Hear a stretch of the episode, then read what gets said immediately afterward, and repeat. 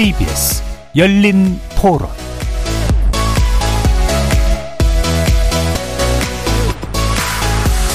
안녕하십니까. KBS 열린 토론 정준희입니다.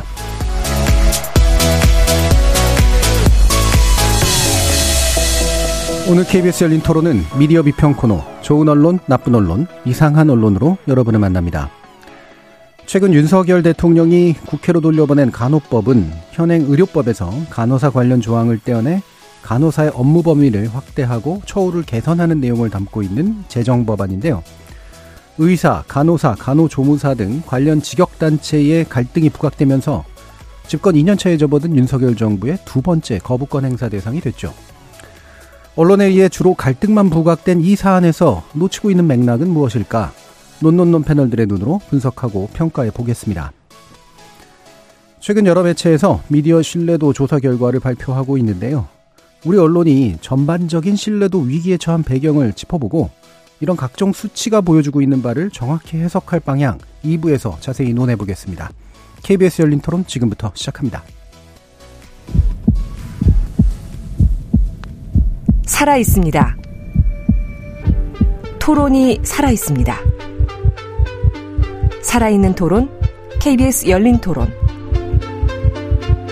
토론은 라디오가 진짜입니다.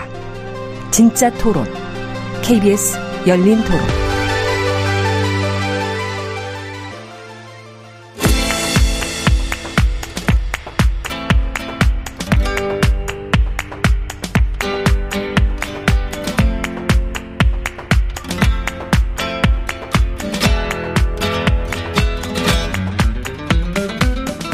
좋은 언론, 나쁜 언론, 이상한 언론?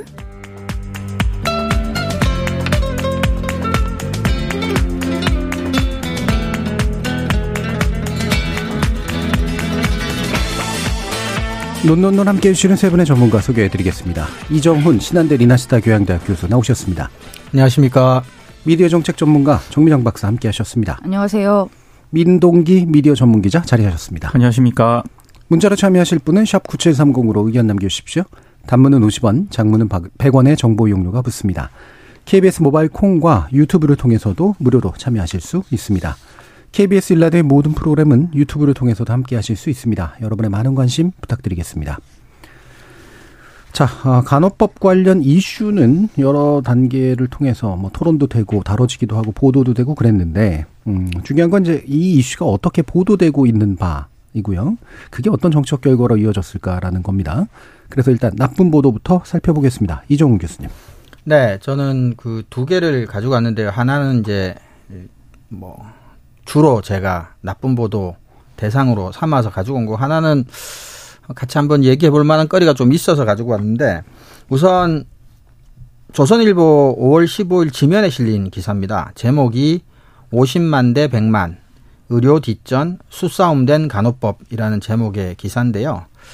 어, 이 기사 같은 경우는 어, 제목을 봐서도 알 수 있듯이 이 간호법 제정과 그리고 이 거부권 행사 이 국면 자체를 그냥 아주 그냥 그 단정 단정을 합니다. 이거는 수싸움이고 정쟁이다라고 예. 명확하게 이 50만과 100만이 의미하는 것은 어 간호법을 찬성한 직역의 종사자 수고요. 음. 그래서 50만이 찬성하는 종사자 수고. 간호사들을 말씀하시는 거죠? 예, 간호사와 한의사 일부 예. 포함이 된 거고요. 나머지 의사, 뭐 간호조무사에서 100만이 이제 간호법을 반대했던 예. 그런 직역의 수. 그래서 어 이것은 어 그냥 머리 싸 머리 수 싸움이다. 음. 그리고 정쟁이다 이렇게 단정을 짓고 있는데 우리가 이제 갈등 저널리즘이라고 하는 이제 저희들 연구하는 영역에서는 어, 갈등 상황을 단순히 중계 보도만 하더라도 이것이 일종의 갈등을 방기하거나 오히려 또 조장하는 측면이 있어서 굉장히 이제 부정적으로 평가를 하고 있는데 이 보도 같은 경우는 단순 전달 자체를 넘어서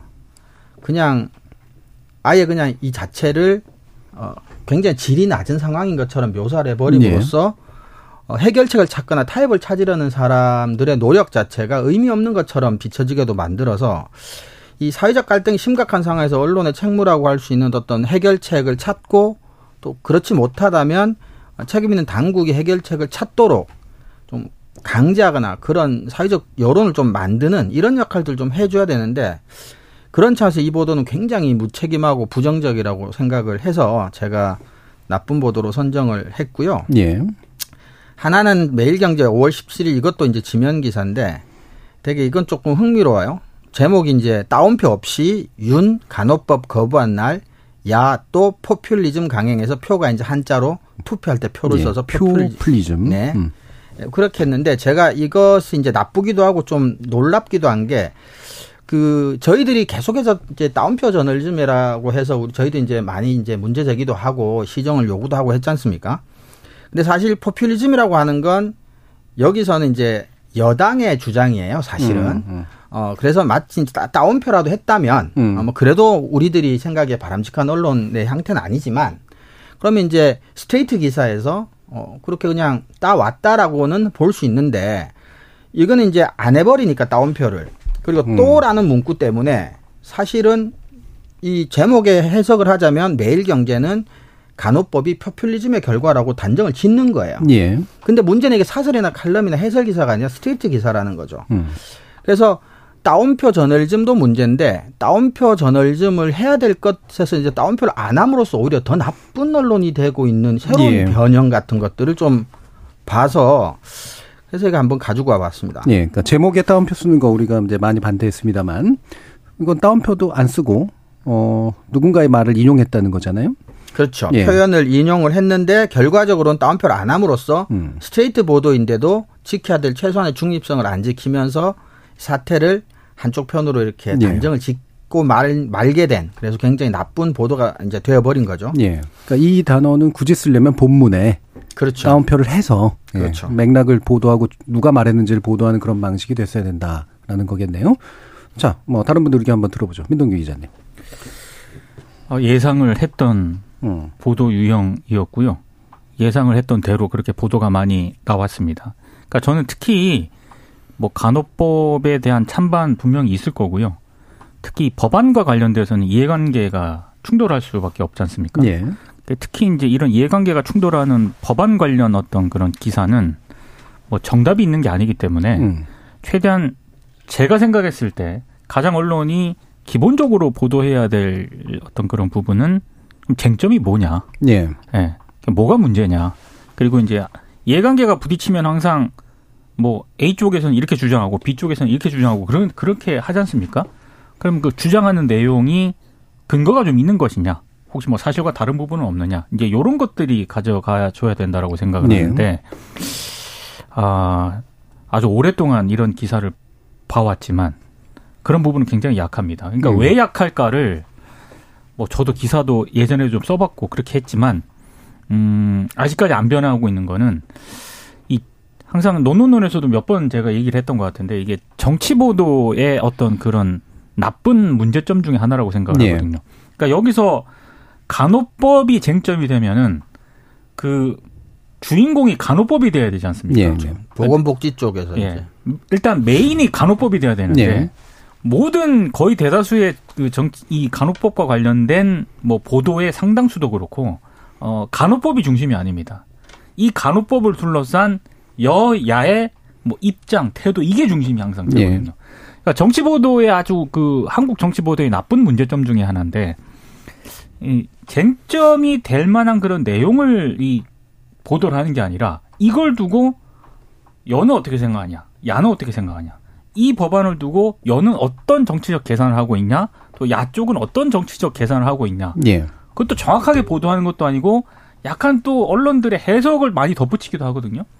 그러니까 이게 결국에는 이걸 문제를 해결하려면은 저는 어, 언론들의 역할도 일정 부분 있다라고 보는데 정작 주인공이 돼야 할 간호법은 일단 뒷전이고요. 이거에 따른 정치적인 어떤 그런 공학적인 뭐 예. 계산이라든가 이런 거를 중심을 두다 보니까 문제가 더 꼬이는 꼬이는 음. 수밖에 없지 않나. 예. 예. 이첫 번째 소개해 주신 이제 수싸움된 간호법이 전형적으로 전형적인 거죠. 그런 기사죠. 네. 뭐 이런 수요는 있을 수도 있을 것 같은데 굳이 얘기하면 이건 사실은 정치 뒷담화에 해당하는 그렇죠. 내용이잖아요. 그렇죠. 사실 네. 이걸 현실 정치인도 이걸 표면에 꺼내놓고 얘기하는 건 굉장히 주저하거나 또는 사실 조심해야 되는 영역이죠. 뒤에 가서야 이런 얘기들을 할 수 있어도. 그 사실 저는 조선일보 지금 이정훈 교수님이 가져온 이 기사는 나쁜 보도로 꼽아 오셨긴 하지만 음. 저는 정말로 용감한 기사라고 생각합니다. 예. 그쵸? 용감한 게 진짜 예. 맞는 게 본문을 보시면 아주 그래픽까지 뭐 그렇게 거창하게 해서 그냥 뭐 직역별로 현재 뭐 보건복지 통계 연보까지 인용해서 숫자를 해서 그냥 머리수 싸움 뭐 이렇게 몰아가고 있는데 이게 이제 그렇게 읽힐 수는 있어요. 사실은 그러니까 좀 더 소수의 의견과 다수의 의견이라고 하는 게 갖는 뭐 약간의 의미 같은 것도 있을 수 있는데 저는 근데 사실은 핵심은 두 가지라고 봅니다. 하나는 드라마도 그렇고 갈등이라는 게 굉장히 중요하죠. 사실은 언론도 뉴스 가치 즉 어, 사람들이 많이 볼 만한 뉴스 가치에서 가장 중요한 게 사실 갈등이긴 합니다. 근데 예. 에, 저널리즘은 하지만 그것이 드라마가 다루는 방식으로 갈등을 다, 다뤄선 안 되는 거죠. 근데 음. 이런 식으로 다루는 건 드라마랑 별 차별성이 없다. 거의 오락용 기사 정도밖에 사실은 안 되는 거고요. 또 하나는 아까 말씀하셨지만 이걸 보건복지 전문 기자가 보건복지 차원에서 간호법을 깊이 있게 다룰 능력도 없고 시간도 없고 게으르고 그러니까 그냥 여당 출입 야당 출입해서 그냥 정치인들 뭐 말 몇 마디 따서 이렇게 그냥 풀어서 쓰는 것. 그리고 조선일보 제가 갖고 온 기사 정도는 사실은 책상에 앉아서도 쓸 수 있어요. 취재해 놓은 게 몇 개 있으면. 이렇게 저렇게 해서. 그래서 그 상업적인 오락적인 흥미 본위에 갈등을 좋아하는 언론의 속성 더하기 우리나라 언론의 뭐 게으름, 뭐 전문 기자의 부족, 전문성의 부족, 뭐 이런 것들이 합쳐져서 나오는 결과가 아닌가. 그래서 매년 반복되고 매번 반복되고 고쳐지지 않는 게 아닌가. 저는 그렇게 봅니다. 예.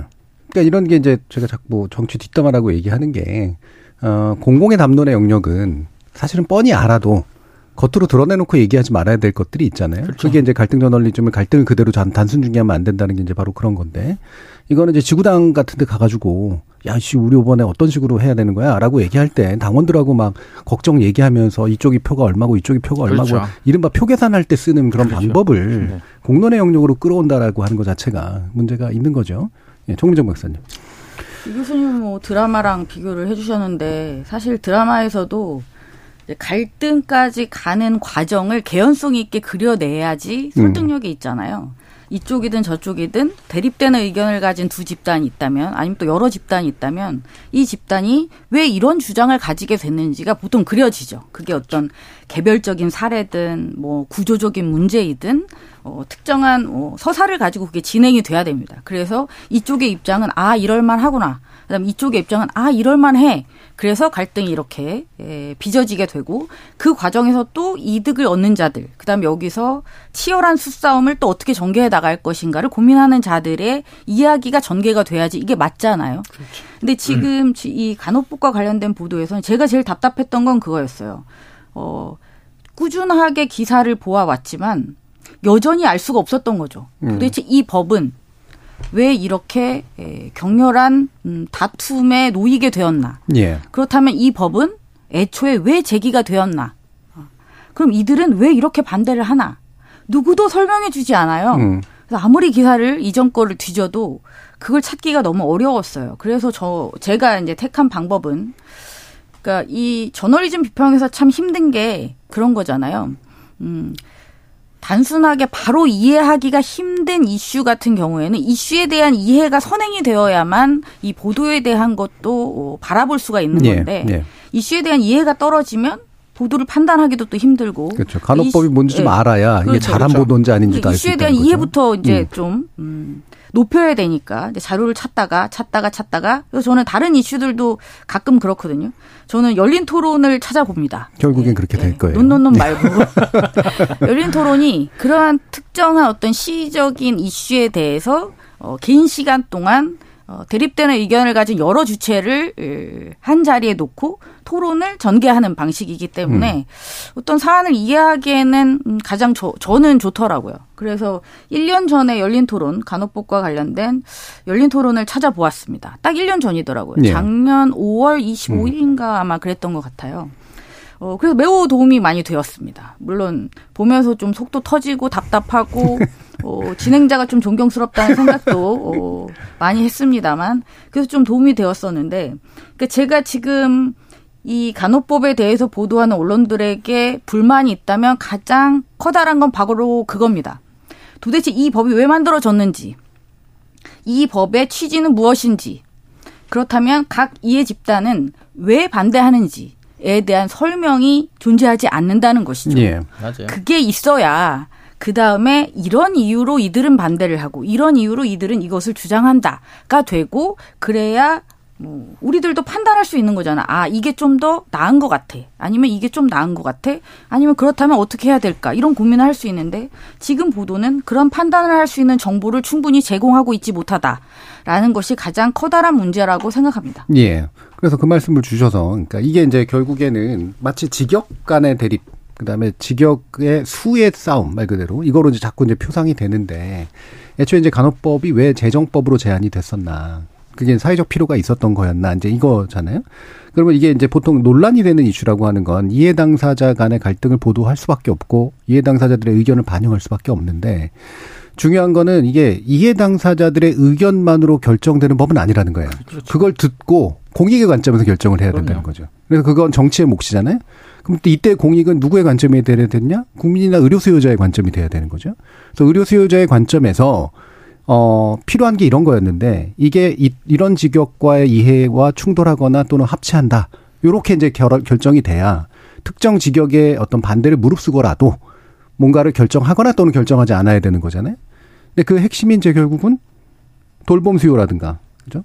예, 현재 필수 의료 인력들이 굉장히 부족한 걸 어떻게 해결할 것이냐. 의사나 간호사의 업무가 정확하게 정리되지 않은 것들을 어떻게 해결할 것이냐. 사실은 이 부분이었는데. 그렇죠. 예, 이게 이제 보도를 통해서 잘안 달아주고 있다는 거죠. 그러니까 왜 그런 부분을 언론들이 제대로 짚지 못할까. 기본적으로 기자 개개인의 어떤 그런 문제일 수도 있지만요. 저는 약간 다기 그 논논논에서 계속 얘기했던 부분을 다시 언급할 수밖에 없는 게 지금 국회를 출입하고 있는 기자들의 이 시스템이 음. 이 여야 위주로 되어 있지 않습니까? 예, 예. 각 정당이라든가 이런 쪽을 이제 출입하는 그런 시스템으로 되어 있고 그럼 가장 우선적으로 두는 게 뭐냐면 어 여야 정치인들이 최고위원회의에서 무슨 발언을 했는가 음. 뭐 그런 것들 정, 그렇죠. 정치인들의 입을 쫓아가는 방식으로 돼 있단 말이죠. 예. 그게 메인으로 우선으로 되다 보니까 어, 이번 간호법과 같은 이 논란이 불거지면은 사실 보건복지위를 상임위별로 만약에 어, 취재하거나 예, 예. 그런 어떤 보도하는 시스템이 돼 있었다라고 한다면은요. 이거는 이 문제가 불거지면은 저는 아까 정미정 박사님이 얘기했던 그럼 이게 도대체 이게 왜 음. 의료법이 지금 1951년에 제정되고 나서 지금 전혀 지금 그, 그 시스템 그대로 유지되고 있지 않습니까? 네, 아마 60년대인가 개정되고 나서 유지되고 네. 있을 겁니다. 거의 네. 지금 그 상태로 유지가 되고 있고 이게 음. 시대적으로 맞냐? 뭐 여러 가지 논의가 있었는데 보건복지위를 만약에 상임위별로 출입하는 시, 취재 시스템이 되어 있었다라고 한다면은 저는 정미정 박사님이 얘기했던 그런 기사들이 빠른 시간 안에 나올 수 있는 구조였다고 예. 생각을 하거든요. 근데 음. 안 되는 거죠. 왜냐하면 정치인들 쫓아다니면서 말, 그렇죠. 발언 네. 받아쓰기 바쁘고 이런 상황에서 간호법이라는 다소 굉장히 어려운 어떤 주제가 불거졌단 말이죠. 음. 그러면 이 역사가 어떻게 되고 도대체 그런 거를 팔로잉 할 수 있는 저는 시스템이 안 된다라고 예, 생각하는 예. 거죠. 그러니까 그나마도 차선이라면 그렇게라도 돼야 되고요. 사실은 출입처 우리가 출입처 얘기도 많이 예. 부정경 얘기했잖아요. 사실은 아이템별로 가야 되는데 그 공간별로 가다 보면 그 공간에서 어, 나오지 않는 얘기 거기에서 들을 수 없는 얘기들은 이제 관심이 없고 하지 않게 되니까 간호법이면 간호법과 간호법이 출입처가 돼야 되는데 그런 시스템 같은 거는 역부족이라고들 하는 거죠. 기자 수가 제한이 있으니까. 네. 그러니까 보통 보건복지나 의료 를 이제 취재 대상으로 하고 그렇죠. 그래서 필요할 때는 관련 상임위를 취재하고 그렇죠.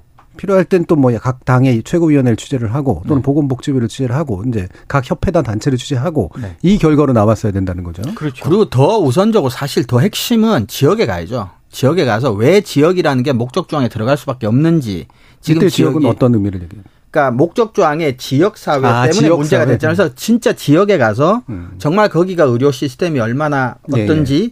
또 어, 노년층 인구 비율이 얼마나 정말 많고 요즘 누가 모시고 잘 살지도 않잖아요. 옛날엔 사실 그 며느리 몫이었잖아요, 사실은. 예. 그러니까 그분들에게 돌봄 수요가 정말 얼마나 많은지 현장에 가서 한번 취재도 좀 해보고 그러니까 그걸 꼭 이게 법이고 재정이니까 국회가 메인 출입처다라고 생각하는 게 잘못됐다는 건 아니지만 거기에서만 할 수 있는 얘기들은 굉장히 제한적이죠. 예. 저는 그래서 소개하고 싶은 기사가 하나 있습니다. 그러니까 기사는 아니고 칼럼인데요. 한겨레의 칼럼입니다. 이게 좋은 보도 뭐 이런 거에 해당하는 겁니까? 5월 17일자 긍정적으로 나중에 민동기 기자님 해야 되는 거 아니, 하시는 아니, 그렇지 않습니다. 그렇지 네. 아니 열린 토론 칭찬하고 아, 네. 보도입니다. 네. 네. 5월 17일자 네. 한겨레의 칼럼입니다. 간혹 법 음. 거부권 행사 미래를 불태우다라는 제목인데요. 음. 이 칼럼을 쓴 사람이 강원도의 왕진 의사입니다. 아, 예, 예, 예. 그래서 이 사람은 아주 소박한 자기의 일상을 그냥 서술을 하고 있어요. 예. 시골 왕진 의사입니다. 그래서 이제 자기가 진료했던 할머니, 할아버지들 얘기를 해요. 어, 뭔가를 이렇게 해주고 돌아왔어요. 다시 그 다음에 왕진을 갔더니 상태가 더 안 좋아진 거예요. 음. 그래서 아니 이게 왜 이렇게 되었을까? 음. 그랬더니 이제 압박붕대를 뭐 팔 부위별로 매일 새로 감아야 하는데 사실 그걸 누가 해주겠습니까? 그럼 병원을 버스를 타고 시내 병원을 네. 나가야 돼요. 이제 강원도. 그런데 그걸 거기까지 와서 해줄 의료진이 없으니까 본인이 나가야 되는데 할머니가 어떻게 가요? 척추 협착증이라서 몇 네. 걸음 걷지도 못해. 거기 갈 정도 그러니까 이제 이런 식이라는 거죠. 이런 식으로 이 지역에서 강원도에서 왕진을 하면서 이 의사가 보, 보고 있는 진료하는 노인들은 다 그렇게 누군가가 돌봐줄 수 없는 예, 예. 의료 사각지대에서 지내고 있었다. 그런데 지금 간호법이 애초에 이게 통과됐다라고 했을 때 이 사람은 반가웠다는 거죠. 왜냐하면 누군가의 도움 없이 병원에 갈 수 없는 환자들이 이렇게 많은데 예. 지역으로 그 돌봄이 갈 수 있다라고 생각했기 때문에 긍정적으로 평가를 했었다는 거예요. 예, 예. 그런데 결국 거부권이 행사돼서 이것이 다 안 됐다. 물론 이 논쟁의 본질은 언론에서 다루는 것처럼 어떤 이익 집단 간의 밥그릇 싸움일 수도 있다. 하지만 여기에서 하나의 주체가 빠졌다. 그것은 바로 지금 의료 사각지대에 있는 이 수많은 환자들은 예, 예. 주체가 되지 못하고 있다. 이것이 바로 우리의 미래고 우리를 불, 우리의 미래를 불태우는 것이 바로 이 간호법에 대한 거부일 수도 있다라는 예. 이야기를 서술하고 있었어요. 예. 근데 제가 봤던 그 어떤 기사보다도 훨씬 더 설득력이 있었고 어, 간호법에 물론 간호법의 취지가 이것뿐이냐라고 한다면 저는 이견은 존재할 수 있다고 봅니다. 하지만 왕, 기, 지역에서, 지역사회에서 왕진을 하는 의사의 관점에서 어쨌든 이러한 필요성이 있다는 것은 제가 이해할 수 있었거든요. 예. 저는 그런 의미에서 이 기사는 소개해 드리고 싶었습니다. 예. 지금, 어, 요 내용이 그러니까 결국 두 가지 포인트인데, 하나는 의사는 다 반대하고, 간호사는 다 찬성하고, 이렇게 이제 묘사되고 있지만, 네. 지역으로 가보면, 왕진을 하는 의사 입장에서는 그걸 도와줄 수 있는 간호사가 뭔가 역할을 해주면 참 좋겠다라고 얘기하는 경우도 있다라는 거죠. 그 반대 경우도 물론 있겠죠. 간호사 입장에서 어 간호법을 반대하는 뭐 사람도 있을 수 있을 테고 이렇게 이제 단순화된 거는 좀 더 뭐 복잡한 사안을 펼쳐 펼쳐가지고 좀 얘기해 주면 좋을 것 같다라는 생각이 일단 한 가지 들고 또 한 가지가 그래서 의료 수요자의 관점에서 공익적으로 의견을 판단해 볼 필요가 있었다라는 거잖아요. 7606님께서 언론이 간호법에 갈등의 핵심 단어인 지역사회에 대해서 집중적으로 파헤치고 해결책을 제시했어야 합니다라는 표현을 해주셨습니다. 여기서 지역사회는 참고로 지방만을 의미하는 건 아닙니다. 결국에는 어, 의료기관을 벗어난 어떤 어, 현장들을 얘기하는 것이죠. 7821님이 그러게요. 간호법 관련해서 쟁점이 뭔지 좀 알려주십시오. 그런 방송 하나도 없네요. 라는 말씀 주셨고요. 7640님이 일반적인 국민들은 의사와 간호조무사가 한편, 간호사가 다른 편인 줄만 알고 있습니다. 도대체 왜 의료계는 왜들 저러는 걸까요? 라는 궁금증도 표시해 주셨습니다. 그러니까 이게 참 언론 보도를 보면서도 좀 답답하다고 생각을 하는 것 중에 하나가요. 수학과 의사를 안 가려고 한다. 네. 수학과 의사가 없다는 그런 기사가 나오지 네. 않았습니까? 음. 근데 사실은 이런 어떤 의료 현실에 대해서 최소한 우리 언론사가 구조적으로 좀 문제의식을 가지고 있었다라고 한다면은 그걸 담당하는 어떤 그런 어, 취재 인력을 전담 배치 인력을 해야 되는 예. 상황이거든요. 예. 만약에 그랬다라고 한다면은 소아과의 의사가 부족한 것과 어, 지금 문제가 되고 있는 서울 수도권과 지역의 어떤 의료 불균형이라든가 예. 고령화 사회에 진입하면서 지금 의료법이 이런 우리의 이 의료 시스템을 담아내지 못하는 현실이라든가 그리고 코로나 이른바 그 코로나를 거치면서 공공의료의 필요성이 더 강조되는 어떤 그런 측면이라든가 사실 이게 다 종합적으로 다 얽히면서 그렇죠. 간호법을 이 저는 재정 필요성이 사회적으로 논의가 되기 시작했다라고 네. 생각을 하거든요. 그렇죠. 그러니까 그런 어떤 문제 의식에서 출발을 해보면 사실은 기사들이 이렇게 나오면 안 되는 거죠. 근데 음. 이런 어떤 문제 의식과 관심이 저는 없었기 때문에 굉장히 단편적으로 이 기사가 나갈 수밖에 없었고 아까 지금 의견을 주신 그 지금 어, 청취자분들도 그런 기사 보고는 맥락을 잡을 수가 저는 없다고 생각을 합니다. 예. 예. 자, 이상한 보도 얘기해 주세요. 그건 좋은 보도 얘기를 갑자기 하셔가지고. 어, 제가 말씀드리고 싶은 이상한 보도는 사실, 어, 특정한 어떤 하나의 기사는 아니에요. 어, 이게 거부권이 행사된 이후에 간호사들이 이제 준법 투쟁을 시작했다라는 음. 보도가 나왔습니다. 네. 준법 투쟁을 보도하는 그 일군의 보도들을 다 저는 이상한 보도로 가져와 보았습니다. 어, 엄청 많았는데. 음. 네, 엄청 많죠. 그 음. 보도들이 다 이상해요. 음. 제가 말씀드리고 싶은 건, 자, 간호사들이 준법 투쟁을 해요. 사실 이 준법 투쟁이라는, 어, 이 표현은 곰곰이 생각해보면 되게 이상한 말이잖아요. 네. 뭔가 법을 지키는 것으로서 뭔가 저항을 한다는 건데, 그러면 어. 그전에는 법을 지키지 얘기죠. 않았다는 얘기잖아요. 네. 그러면, 근데 특히 또 이 의료 영역에서 그러면 어, 간호사들이 법을 지키지 않은 불법적인 의료 행위를 계속 해왔다? 음. 그러면 그거 자체가 문제인 거잖아요. 음. 그러면 준법 투쟁을 법을 지키면서 이렇게 하는 것이 투쟁이고 어떤 거부의 의사로 표현될 수 있다면 그 불법적인 행위는 어떻게 가능했는지를 설명해야죠. 예, 예, 예. 근데 그건 설명하지 않고 간호사들이 준법 투쟁을 무기로 하고 있다라는 음. 비판적인 시각이 난무하고 있습니다. 예. 이건 매우 매우 매우 이상한 일이죠. 예. 어떻게 그 수많은 보도들이 간호사들이 준법 투쟁을 한다라는 것을 그렇게 다른 설명 하나도 없이 준법 투쟁을 한다. 그래서 환자들의 피해가 우려된다. 라는 천편일률적인 보도들을 쏟아낼 수 있는지 예. 저는 정말 이해가 가지 않습니다. 그러니까 준법 투쟁이라는 말에서 법이 되게 중요한 건데 그렇죠. 이제 법의 현행법에 뭔가 공백이 있으니까 이 말, 이상한 말이 성립이 되는 거잖아요. 그런데 투쟁에만 이제 강조점을 둬서 그렇죠. 투쟁의 그것도 부정적인 측면에만 이제 강조점을 그렇죠. 뒀다. 그리고 여기 지금까지는 사라져 있었던 의료 수요자들의 요구가 갑자기 또 여기는 또 드러났다. 그렇죠. 이런 거죠. 네. 그 의사의 불법 지시를 거부하겠다는 것이다. 그래서 기사를 보면 이게 설명을 해놔요. 의사의 불법 지시는 무엇인가? 음. 간호사가 대리 처방하는 것, 음. 대리 수술하는 것, 대리 기록하는 것, 체혈, 초음파, 심전도 검사, 동맥혈 채취, 항암제 조제, 콧줄, 기도줄 교환, 기관 삽관, 봉합, 수술 수가 입력 등에 관한 의사의 불법 지시를 거부할 것이다. 예. 의사는 이 업무들을 수행할 수 있다. 하지만 이제 간호사가 이것을 수행하는 것은 일부 불법적인 행위임이 분명하다라는 것을 모두가 인정하고 있는 것이에요. 예. 그러면 그 불법적인 것이 왜 이루어질 수밖에 없었는지 그럼 이루어질 수밖에 없었으면 법을 바꾸던가 아니면 불법적인 것을 해소할 수 있는 방법을 강구해야 되잖아요. 그러면 그 대안이 간호법이 아닐 수도 있습니다. 예. 그러면 다른 대안이 나와야죠. 어떻게 그 얘기가 없이 이것을 이렇게 보도할 수가 있을까요? 음. 제가 본 기사 하나에 따르면 거의 네이버 기준으로 300 몇 페이지까지 갔어요. 근데 어 의사들도 알고 의료법상 이게 불법이라는 그러니까 보건복지부도 이제 당국도 아는데 그 보도에 따르면 이제 서로 암묵적으로 예. 묵인해 왔다라는 거예요. 그러니까 의사 수도 지금 현재 모자라. 그래서 정부가 지금 내놓은 뭐 간호법 후폭풍 소위 말하는 그 중에 하나가 이제 정원 늘리겠다는 거 예. 나왔잖아요.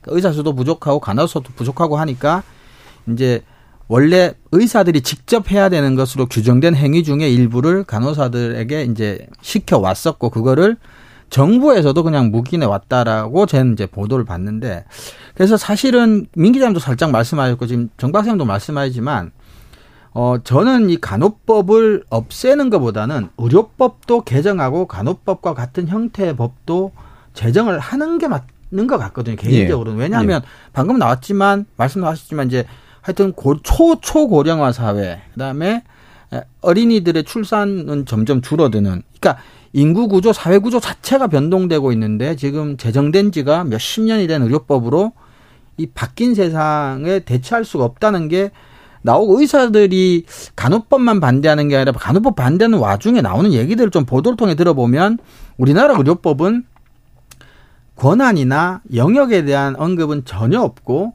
의무와 처벌에 관한 규정들로만 이루어져 있다라는 보도를 본 적이 있는데 그래서 의사들이 의료법에 대해서도 뭐 불만이 되게 많더라고요. 그래서 예. 저는 이번 계기가 그러니까 의료 체계가 바뀐 인구 구조나 사회 구조에 적합하도록 바꾸는 좀 계기가 된다면 이 갈등들이 가르더 값어치가 좀 있지 않을까 싶은 생각을 예.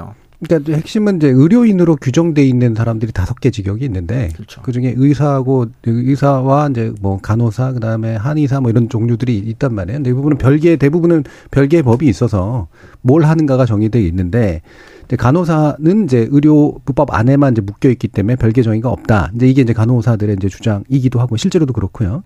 그런데 이제 이게 핵심이 이거죠. 이제 의료인의 핵심은 의사이기 때문에 의사가 지시하지 않으면 할 수 없는 것. 이게 이제 간호사들의 현재 조건이고요. 방금 관행적으로 얘기한 것들은 이게 완전히 원천적으로 불법이라기보다는 의사의 지시에 따라서 간호사가 수행할 수 있게 되는데 어떤 데는 의사가 지시했기 때문에 하는 거고 어떤 데는 의사가 지시를 안 했기 때문에 응급 환자가 있는데도 할 수 없는 상태가 벌어지는 것. 요게 이제 현재 법령이 이제 미비한 상태인 거를 보여주는 내용이다. 보통 이렇게 설명을 하죠. 근데 이제 이런 네. 결국은 그럼 이제 영역을 어떻게 잘 재정의를 해줄 것인가 이게 현재 필요한 법의 내용이 되는 거고요. 사실 가장 이상했던 것 중에 하나가 저도 이런 보도였습니다. 그러니까 준법 투쟁이라고 한다면 지금까지 위법성 예. 어떤 그런 성격이 있는 의료 행위를 담당을 해왔다는 건데, 근데 이게 그러니까 역시 이것도 종합적으로 보면은 좀 기자들이 결국에는 이런 문제에 대해서 관심이 없었다라는 결론을 낼 수밖에 없는 게 또 의사협회라든가 이런 쪽에서 의료 의대 이제 의사 인력 확충 이런 부분에 대해서는 반대 입장을 굉장히 예. 견지를 해왔거든요. 음. 뭐 의료의 질이 뭐 하락한다 뭐 이런 그렇죠. 주장을 해, 해오면서 앞뒤가 안 맞지 않습니까? 그러니까요. 결국에는 어 의료 인력을 충원을 해서 이런 부분들에 대해서 현장에 투입을 해서 어느 정도 이제 이런 문제점을 해소하면 되는데 그런 부분에 대해서 또 반대를 하고 간호법 제정을 통해서 뭔가 업무 범위를 명확하게 하려고 그러면 그것도 반대를 하고 그럼 도대체 왜 이러는 건가를 어 짚는 어떤 그런 기사가 나와야 되는데 저도 가장 이상했던 것 중에 하나였습니다. 네. 왜 준법 투쟁을 하는데 이게 음. 왜 준법 투쟁을 할 수밖에 없는가? 그리고 이게 왜 그럼 그 현장에서 지금까지 그러면 준법을 그러니까. 지키지 않았다는 건가? 그러니까요. 그렇죠. 그래놓고도 전형적으로 투쟁에다 붙이는 뭐 후폭풍, 네. 뭐 국민들 피해 예상 이런 식으로만 이제 제목이 그러니까 뽑히죠. 기사를 요약하면 딱 그거예요. 간호사들이 준법 투쟁을 해서 환자들이 피해를 본다예요. 그렇죠. 그래요. 이게 말이 됩니까? 그러니까 법을 지켜서 환자들이 피해를 보면 환자들이 피해를 보지 않게 법을 바꿔야 그렇죠. 되는 거겠죠. 그렇죠. 예, 논리적인 결론은. 네. 네. 그리고 저는 또또 이상했던 것 중에 하나가 이 간호법이 상임위를 통과한 게 작년 5월입니다. 맞죠. 네. 네. 네. 근데 법사위에서 지금 이거를 뭐 통과를 안 시켰는지 음. 아니면 논의 자체가 없었는지 아니면 법사위 위원들이 미온적이었는지 그건 모르겠습니다. 근데 어찌됐든 법사위가 법사위에서 이 문제를 다루지 않음으로써 국회 본회의로 이제 바로 이제 네. 세부가 음. 직행으로 간 거지 않습니까? 네. 그러면 그 기간 동안 어, 언론 보도는 어땠느냐? 거의 없었어요. 예. 없었죠, 1년 동안. 정말로 거의 없었습니다. 음. 저는 거의 없었던 이유가 제가 앞서 얘기한 그거라고 봐요. 상임위를 담당하는 기자가 거의 저는 없다고 생각을 하거든요. 예. 그러니까 논의가 없으면 이게 왜 없는지를 체크를 해서 기사를 써야 되는데 역시 상임위 통과해서 본회의에 바로 직행할 때까지 거의 기사가 없다가 뭐 이게 의사들이 반대하고 뭐 이러니까 이제 기사가 막 쏟아졌거든요. 갈등이 생기니까서 나오죠. 이것도 참 이해가 안 되는 그런 부분인 예. 거죠. 그러니까 직역들이 자꾸 이제 시위를 하죠. 그렇습니다. 그래야지 그나마 보도가 나오니까. 보도가 네. 되니까. 그렇죠. 그리고 이른바 새를 보여줘야 또 그게 그렇죠. 또 반영이 되니까. 결국은 이제 갈등이 그런 식으로 순환고리로 돌아가게 되는 거죠. 자, 좋은 보도 이야기해 주세요. 윤동규 기자님. 사실 저는 이게 좋은 보도라고 이제 가져오긴 했는데요. 가장 기본이 돼야 할 보도라고 생각을 해서 가져온 기사입니다. 연합뉴스가 5월 16일자에 보도한 기사인데 제목이 간호사가 단독 개원 물음표 붙고요. 예. 간호조무사 고졸만 역시 물음표 붙습니다. 음. 그러면서 논란의 간호법 쟁점은 이런 기사인데 예. 어, 제가 이 기사를 좋은 보도로 가져온 이유는요. 도대체 뭐가 쟁점인가? 예. 이거를 알려줘야 돼요. 쟁점에 대해서 얘기하더라. 쟁점, 그러니까 주장은 일단 배제라고요. 예. 자 이렇게 지금 쟁점이 되고 있는데 뭐가 쟁점이다를 음.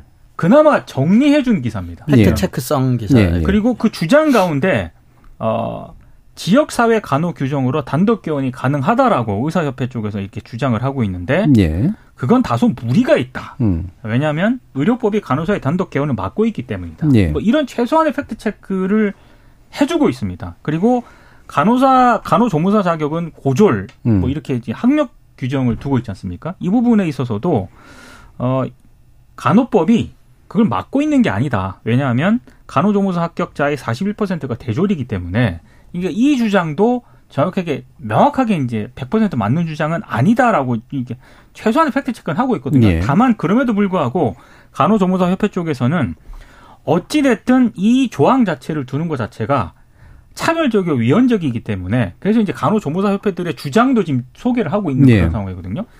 그러니까 저는 이런 기사가 가장 기본이 돼야 된다라고 생각을 하는데 검색을 해보면은 정말로 이런 기사는 서너 개 정도. 정말 몇 개밖에 검색이 안 나오는 음. 거죠. 예. 정말 몇 개밖에. 네. 어. 진짜 몇 개뿐이 없나요?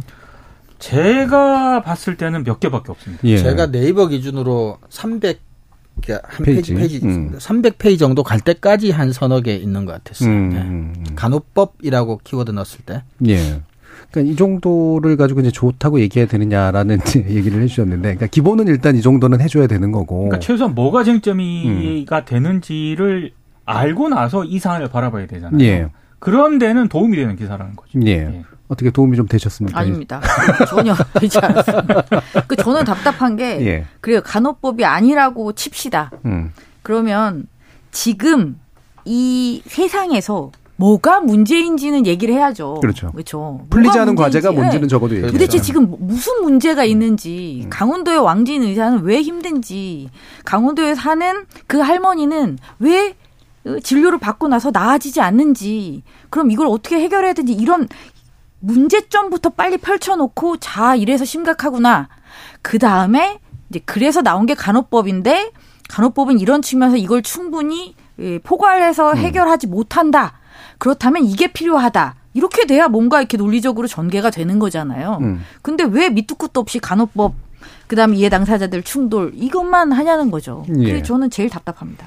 예. 그러니까 이런 이제 보도 버릇 때문에 나오는 문제가 결국에는 자꾸 그 당사자들이 모여서 뭔가 시위를 하고 자꾸 이슈 파이팅을 해야만 하는 상황들이 자꾸 만들어져요. 사실은 이게 상임위단이나 아, 이런 데서 이미 또는 사실 보건복지부가 나섰어야 되죠. 그렇죠. 원래 초부터는 네. 정, 주무기관이 나서서 원래 관련 단체들 다 불러 모아가지고 합의를 유도하고 만약에 합의가 안 되면 어느 정도 타협으로 왔다 갔다 하는 게 있으니까 그러면 직권으로 뭐 결정을 내리건 음, 그리고 이후에 뭐 추후 보장 방안을 마련하건 이런 식으로 가야 되는데 사실 다른 토론에서 이제 전문가들이 그런 평가를 보통 많이 하더라고요. 이거 이 부분에 보건복지부가 사실 안 보이는 게 제일 큰 문제다고. 그렇죠. 네. 결국은 정책 결정 주체가 빠져버렸다라는 거. 그리고 정책에 의해서 영향을 받는 이해 당사자만 자꾸 부각되고 있다. 요게 이제 이런 보도들의 핵심적인 문제가 아닌가 이런. 그리고 이번 이슈에는 유달리 전문가가 많이 언론에서 안 보였던 것 같아요. 예. 전문가가 어. 어느 한 직역에 속하는 경우가 많아서 그렇죠. 그렇죠. 그렇죠. 예. 아무래도 그런 예.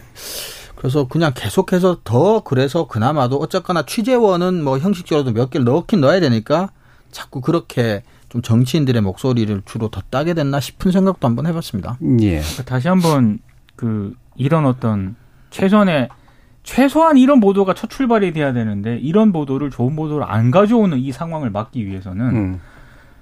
보건복지부도 여러 분야가 있지 않습니까? 예. 그러면 최소한 이런 의료라든가 간호법이 대두됐을 때 이게 문제가 뭔지 우리 사회에서 구조적으로 의료 불균형이 뭐가 어떻게 이게 형성이 됐는지 정도를 파악하려면은 상임위도 출입을 해야 되지만 보건복지부도 담당을 해야 되고 네네. 역시 의료 어떤 그런 분야에 대해서도 계속 팔로잉이 되는 그런 기자가 있어야 된다는 얘기거든요. 예, 예. 없습니다, 진짜 솔직히 음. 말씀드리면. 예. 근본적으로 이제 그 큼지막한 주제별로 이제 전문적으로 접근하는 방식의 취재 방식이 아니어서 생긴 문제가 확실히 좀 큰것 그렇죠. 같네요. 이게 그렇죠. 정치, 경제, 사회로 나누었지만 이건 주제는 사실은 아닌데 그렇죠. 그렇죠. 기능일 뿐이고요. 그렇죠. 자, 일부에서는 지금 간호법 제정 논란 그리고 거부권 행사 논란을 통해서 어, 직역단체들 간의 갈등만 부각되고 있는 보도 이면에서 왜 애초에 이 제도에 대한 변화 요구가 있었는지 살펴보는 그런 내용으로 언론 비평을 진행해 봤습니다. 여러분은 지금 KBS 열린 토론과 함께하고 계십니다. 토론은 치열해도 판단은 냉정하게. 복잡한 세상을 바꾸는 첫 걸음은 의외로 순할지도 모릅니다. 평일 저녁 7시 20분. 당신을 바꾸는 질문.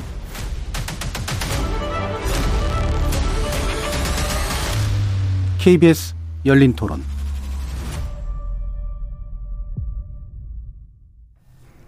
KBS 열린 토론, 좋은 언론, 나쁜 언론, 이상한 언론 2부에서는 정미정 박사, 민동기 미디어 전문기자, 그리고 이정훈 신한대 리나시타 교양대학 교수 이렇게 세 분과 함께 미디어 신뢰도 조사 관련 쟁점 짚어보는 시간 갖겠습니다.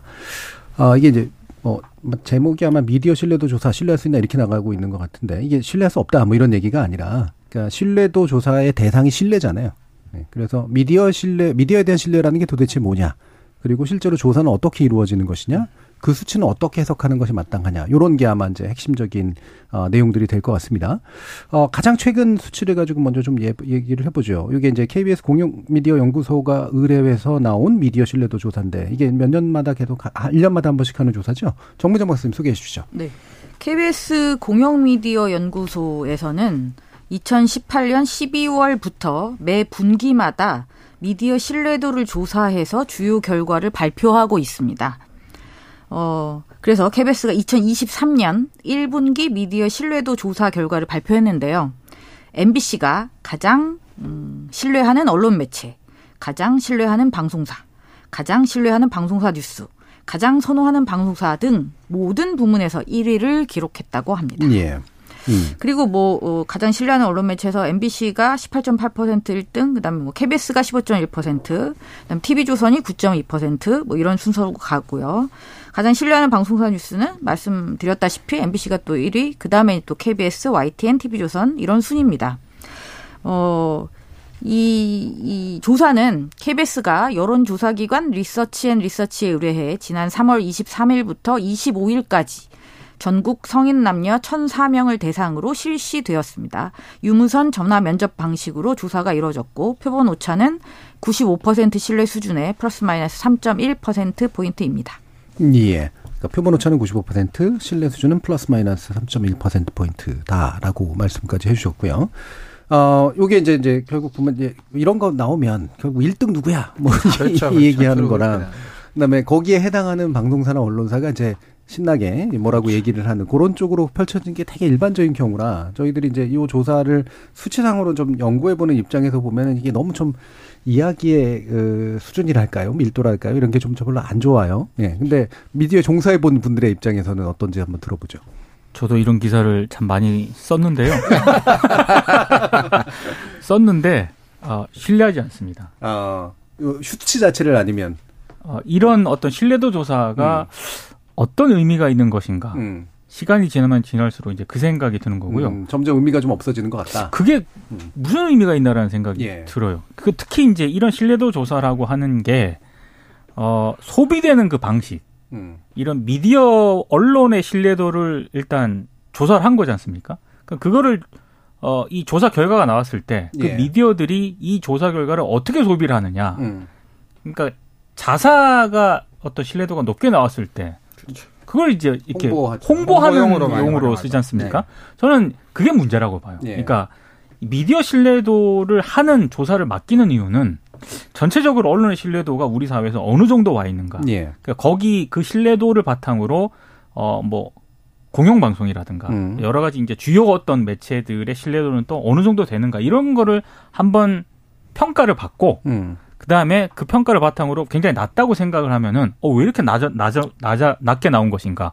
그럼 이 신뢰도를 높이려면 어떤 뭐 대안이라든가 정책적인 논의가 필요한가? 사실 이런 것들이 따라줘야 되잖아요. 예. 근데 조사를 하는 이유도 그렇고 목적도 그렇고 그걸 소비하는 방식도 그렇고 그냥 데이터가 하나 어 우리 이를테면 뭐 열린 토론을 예로 들면 열린 토론이 높게 나왔어. 음. 아 이렇게 높게 나왔습니다. 끝 이렇게 되는 거예요. 예. 그게 가장 문제라고 봅니다. 또 아까 제가 하나 결과에서 빼먹은 게 있는데요. 그 매체별 신뢰도 조사에서는 모든 매체에서 신뢰하지 않는다는 응답이 신뢰한다는 응답보다 높게 나왔다고 합니다. 예. 네. 이게 많이 높게 나왔나요? 아니면은 뭐 근데 이게 또 이제 이, 이 KBS 같은 경우는 긍정이 부정보다는 좀 높았습니다. 예, 네. 예. 굳이 음. 말씀드리겠습니다. 아, 예. 네. 자, 자세한 내용은 아까부터 네, 열심히 홈페이지 참조하시면. 될 것 같고요. 이게 이제 그 인도기 기자님께서 던져주신 질문이 그거잖아요. 그러니까 애초에 이 조사를 하는 목적이 뭐냐. 그렇죠. 그 기관이 왜 애초에 이 조사를 하느냐. 거기서 나온 조사 결과를 가지고 우리 1등 또는 우리 잘했어. 요거를 홍보하기 위한 목적으로 조사를 하기 때문에 생기는 문제가 확실히 좀 큰 것 같다. 그러니까 이게 어 매년 일종의 매년 발표하는 무슨 그 시상식 뭐 이런 네. 것처럼 그렇게 소비가 된다라고 하는 거죠. 근데 음. 저는 매체 신뢰도는 물론이고 언론 신뢰도와 관련된 조사 결과는요 그렇게 끝나면 안 된다라고 생각을 네, 하거든요. 네, 네. 음. 그러면 어, 다른 매체가 조사하는 방식들도 한번 보죠. 어, 시사인이 이제 보통 이거 네. 조사를 많이 하잖아요. 그리고 네네. 인용도 종종 되는데, 네. 요 최근 결과는 이제 작년에 나온 거죠. 네. 이종훈 교수님 소개해 주시죠. 네, 시사 주간지 시사인이 방금 말씀해 주셨다시피 이제 이런 조사를 좀 하는데, 작년에 특히 이제 창간 15주년, 시사인이 창간 15주년 맞아서 이제 근데 여기는 신문과 방송을 구분을 해서 또 조사를 고 합한 결과도 있는데 우선 신문을 보면 어, 한겨레가 가장 신뢰한다는 응답이 높았고요. 신문에서는. 네네. 음. 신문만 따로 봤을 음. 때는 두 번째가 조선, 세 번째 중앙, 그다음 동아 경향 순인데 어 1등하고 2등하고 그다음에 3등 이후하고는 좀 격차가 있는 격차가 조금 있습니다. 어 근데 이제 아까 잠깐 말씀드렸지만 사실은 정말 중요한 것은 뭐냐면 없다, 모른다, 무응답이 50%가 넘었다는 거고요. 음. 근데 조금 줄어서 그래도 50.9%라고 예. 합니다. 그러니까 어, 전반적으로 신문은 좀 신뢰가 낮은 상황이라는 걸 알 수 있고 시사인 조사만 보면 음. 방송 같은 경우는 이제 한국방송공사 KBS가 이제 1위, 그다음에 MBC가 어, 2위, JTBC, TV조선 이제 순이고요. 그다음에 이것도 역시 이제 한국방송, 문화방송에서 조금 1, 2위하고 3위부터는 조금 차이가 좀 있습니다.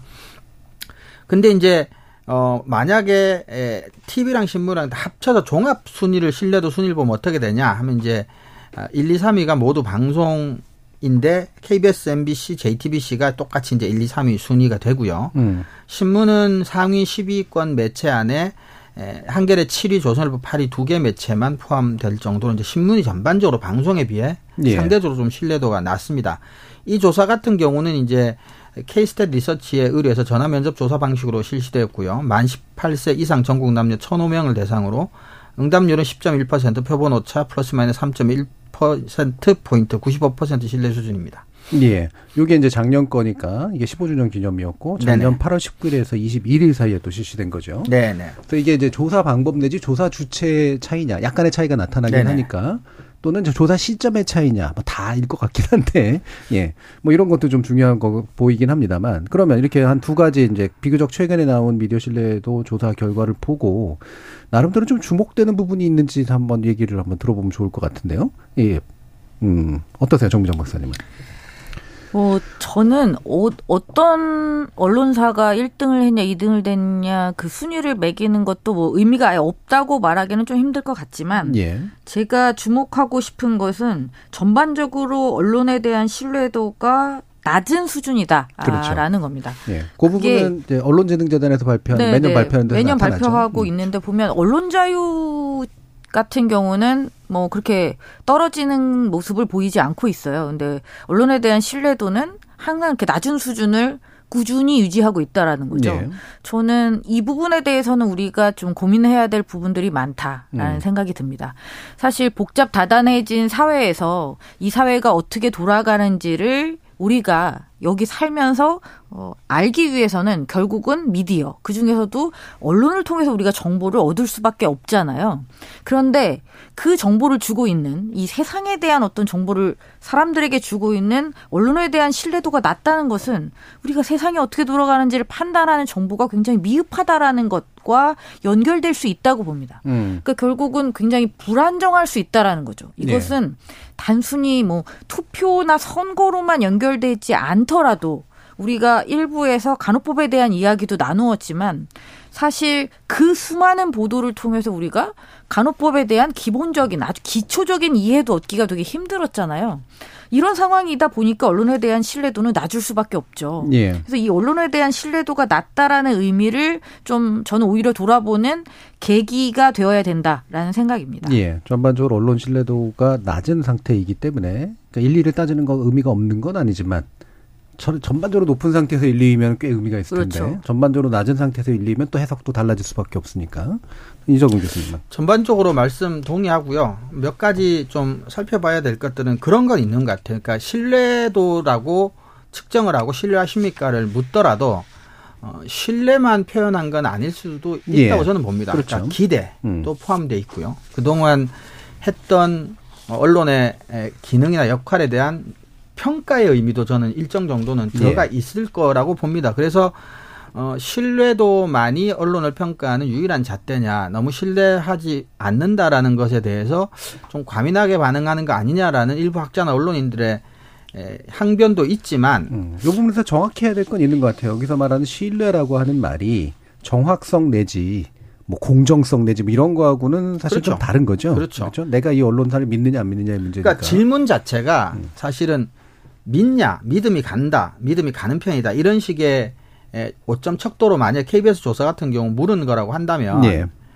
어 그렇게 물어서 신뢰한다, 신뢰하지 않는다고 했을 때 그냥 일반 사람들이 대답할 때 신뢰를 뭔가 심리학적 개념으로 뭔가 구성해내서 대답하지는 그렇죠. 않잖아요. 네. 그러니까 믿는다는 말 속엔 평가도 들어가 있고 기대도 들어가 있을 거라는 거죠. 음. 그러니까 어 저는 그래서 미디어 신뢰도 조사에 순위는 정말 큰 의미가 없다는 말씀에 동의하고 전반적으로 신뢰받지 않는다는 게 더 중요하다는 것도 동의하지만 예. 그럼에도 불구하고 일부에서 말하는 것 같이 그냥 뭐 단순한 인기 투표 아니냐라고 폄하할 일은 저는 아니다. 예, 예, 그러니까 평가와 기대치까지도 포함돼 그래서 정줄 언론이 없다, 믿을 만한 언론이 없다라는 얘기는 내가 정보원으로서 신뢰하지 않는다라는 얘기일 텐데 그거는 사실 언론한테는 듣기에 따라서 굉장히 치명적일 수도 있는 얘기거든요. 예. 그렇죠. 그래서 의미가 없지는 않은 거죠. 그렇죠. 적어도 이제 그게 수치가 크건 작건 간에 그렇죠. 어, 나를 믿고 뭐 봐주려고 하는 사람의 숫자가 어느 정도 되느냐. 그렇죠. 사실 요거는 이제 중요한 의미가 있는 거긴 그렇죠. 하니까요.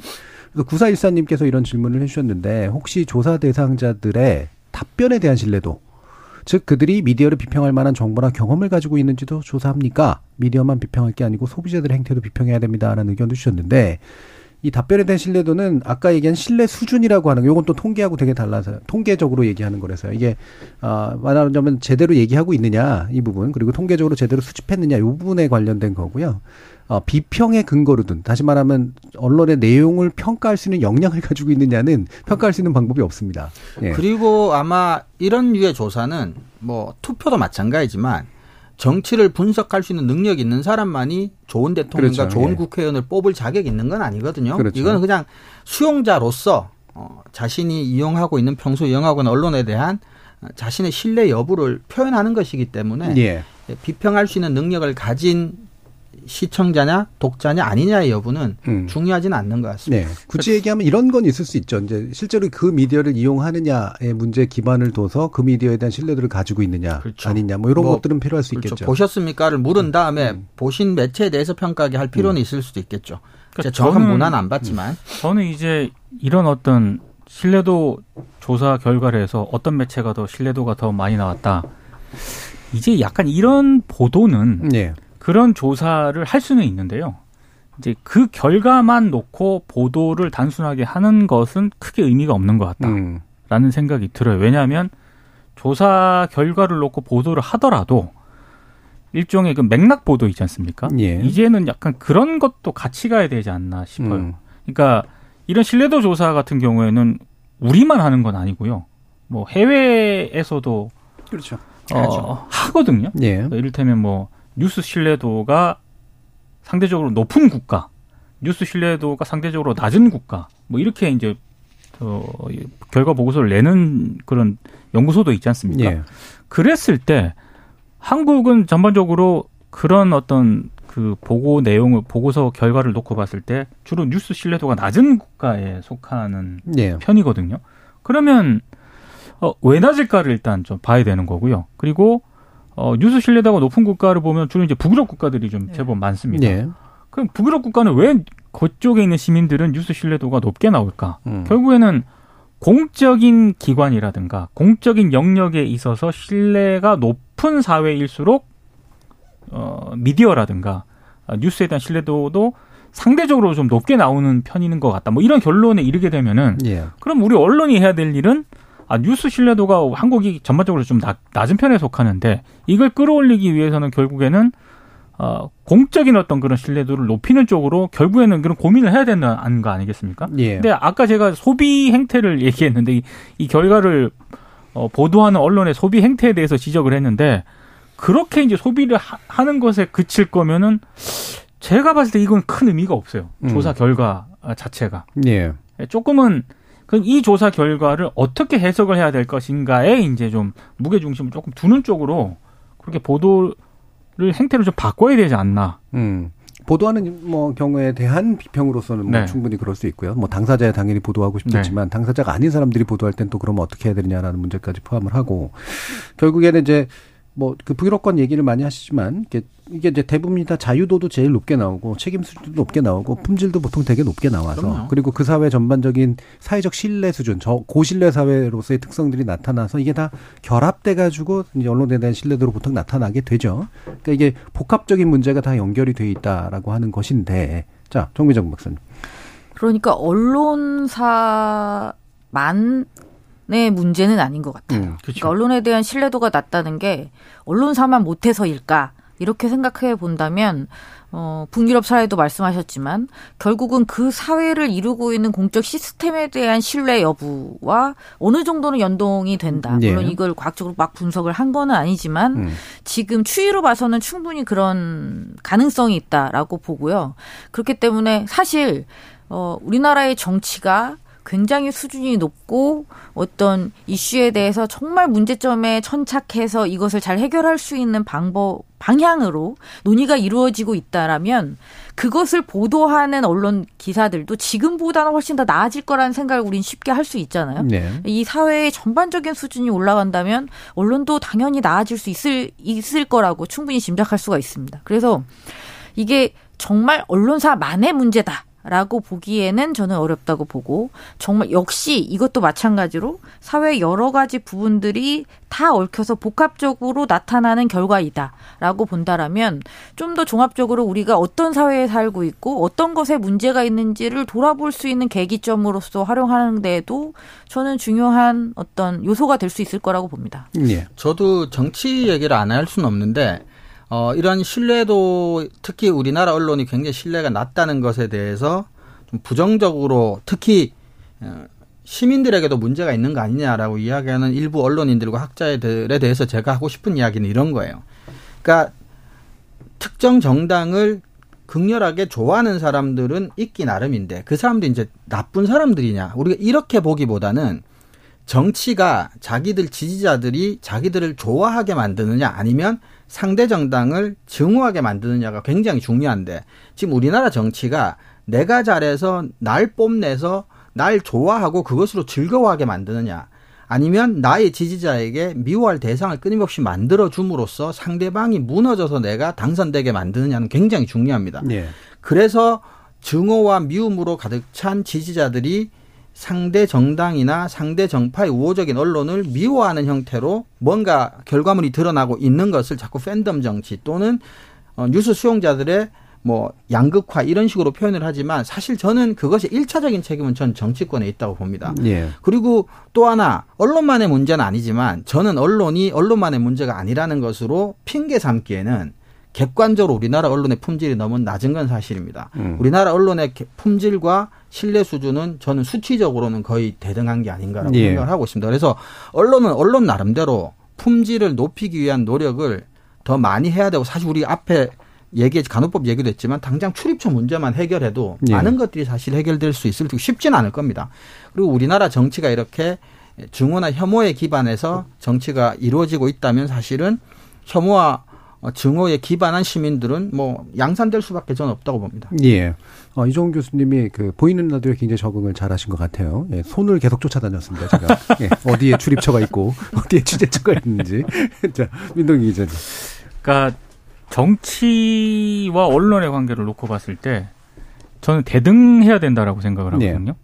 그래야 저는 좋은 언론을 가질 수 있다라고 생각을 합니다. 좋은 매체도 그래야 나타날 수 있다고 생각을 하는데 어, 제 개인적인 생각이긴 합니다만 한국 사회에서 정치와 언론은 아직까지는 대등한 관계는 아닌 것 같아요. 음. 음. 그러니까 정치의 일종의 어느 정도는 좀 종속적이다. 종속적인 어떤 그런 예. 관계가 분명히 그 속성이 있다고 생각을 하거든요. 음.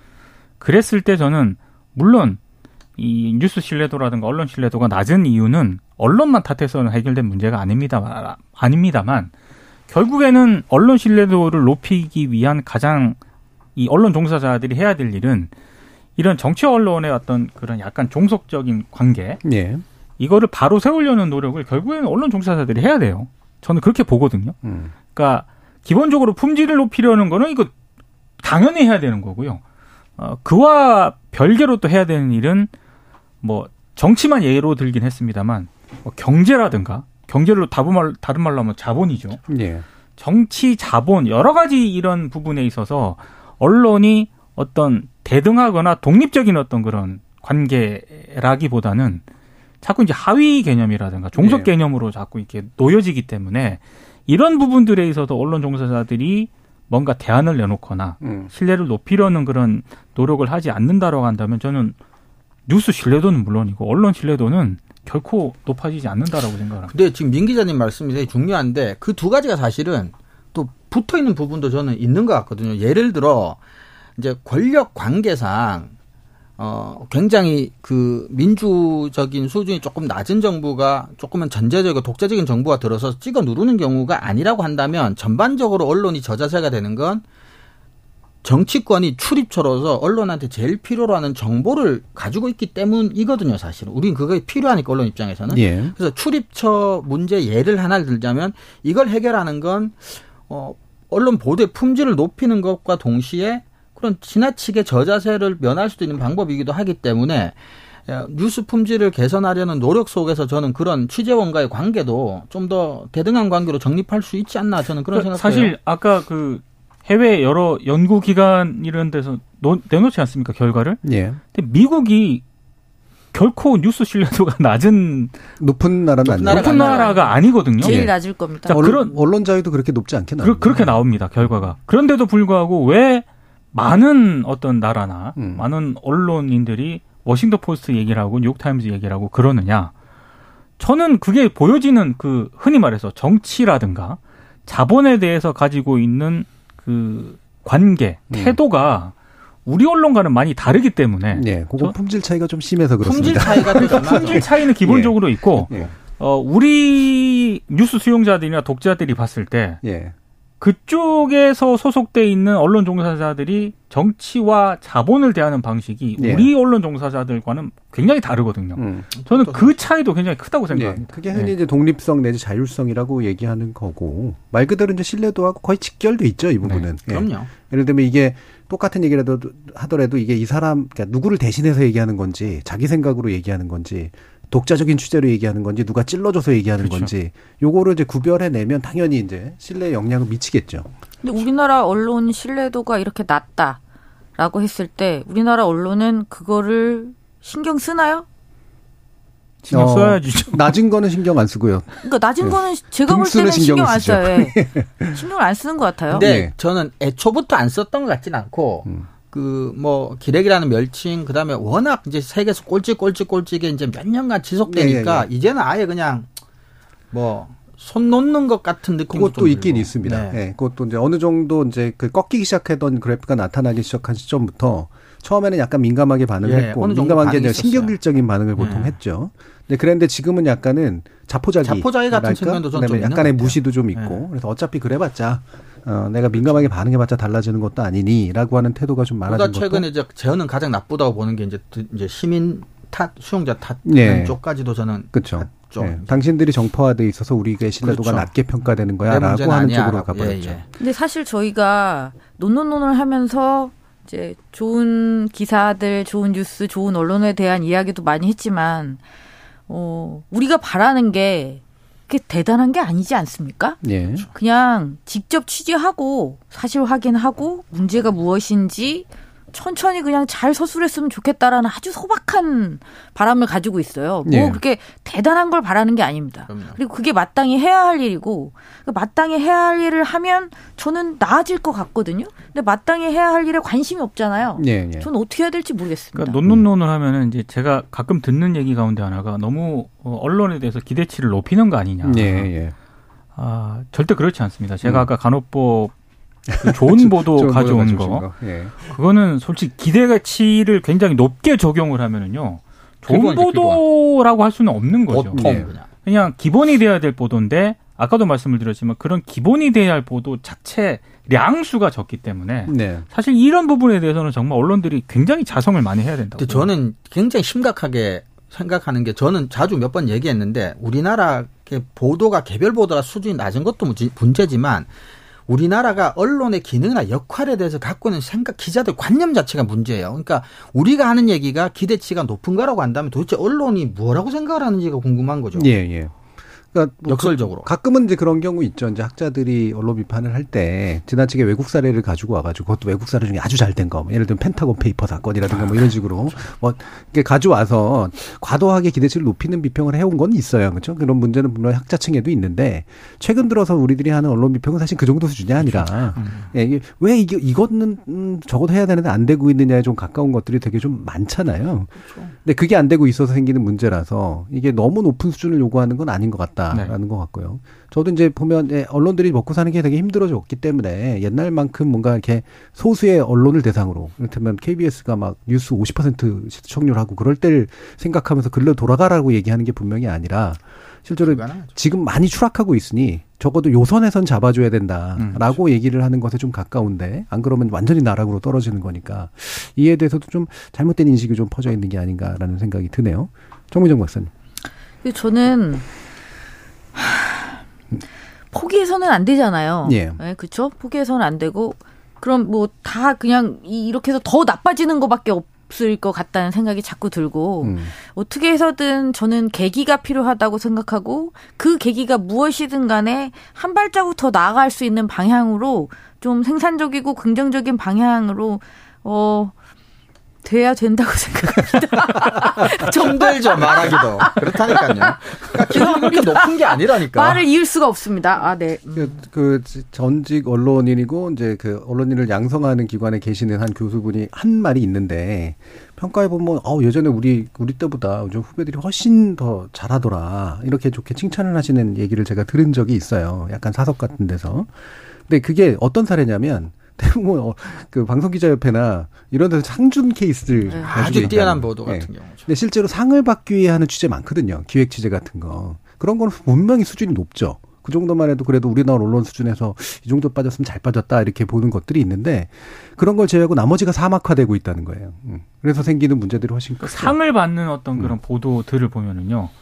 품도 많이 들었고 네. 드렸고 그렇죠. 시간과 비용도 많이 투자를 했고요. 음. 근데 이제 그런 어떤 상을 받을 만한 그런 인력이나 그 투자를 다른 그러니까 대부분의 어떤 그런 일상적인 보도를 하는 그런 기자들이나 언론인들에게 그 해당 소속 기 매체에서 하고 있느냐. 예, 예. 그렇죠. 그거는 또 다른 문제거든요. 예. 예. 그렇죠. 우리가 논논논 할 때 그렇잖아요. 이상한 보도, 나쁜 보도는 뭐 뭉탱이로 다 가져올 수 있잖아요. 음. 좋은 보도 찾다가 맨날 날 새는 거 아닙니까? 예. 근데 좋은 보도 있을 땐 어쨌든 있긴 하고. 어, 그렇죠. 네, 항상 있기는 있죠. 하고. 그렇죠. 그렇죠. 네.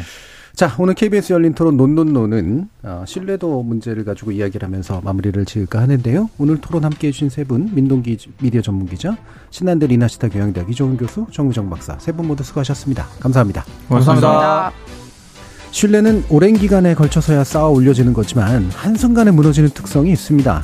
그리고 한 번 생긴 불신을 되돌려 놓기란 새로운 신뢰를 쌓는 것보다도 어려운 일이죠. 그래서 신뢰를 사회적 자본이라고 부르는 겁니다. 참여해주신 시민 논객 여러분 감사합니다. 저는 다음 주 월요일 저녁 7시 20분에 다시 찾아뵙겠습니다.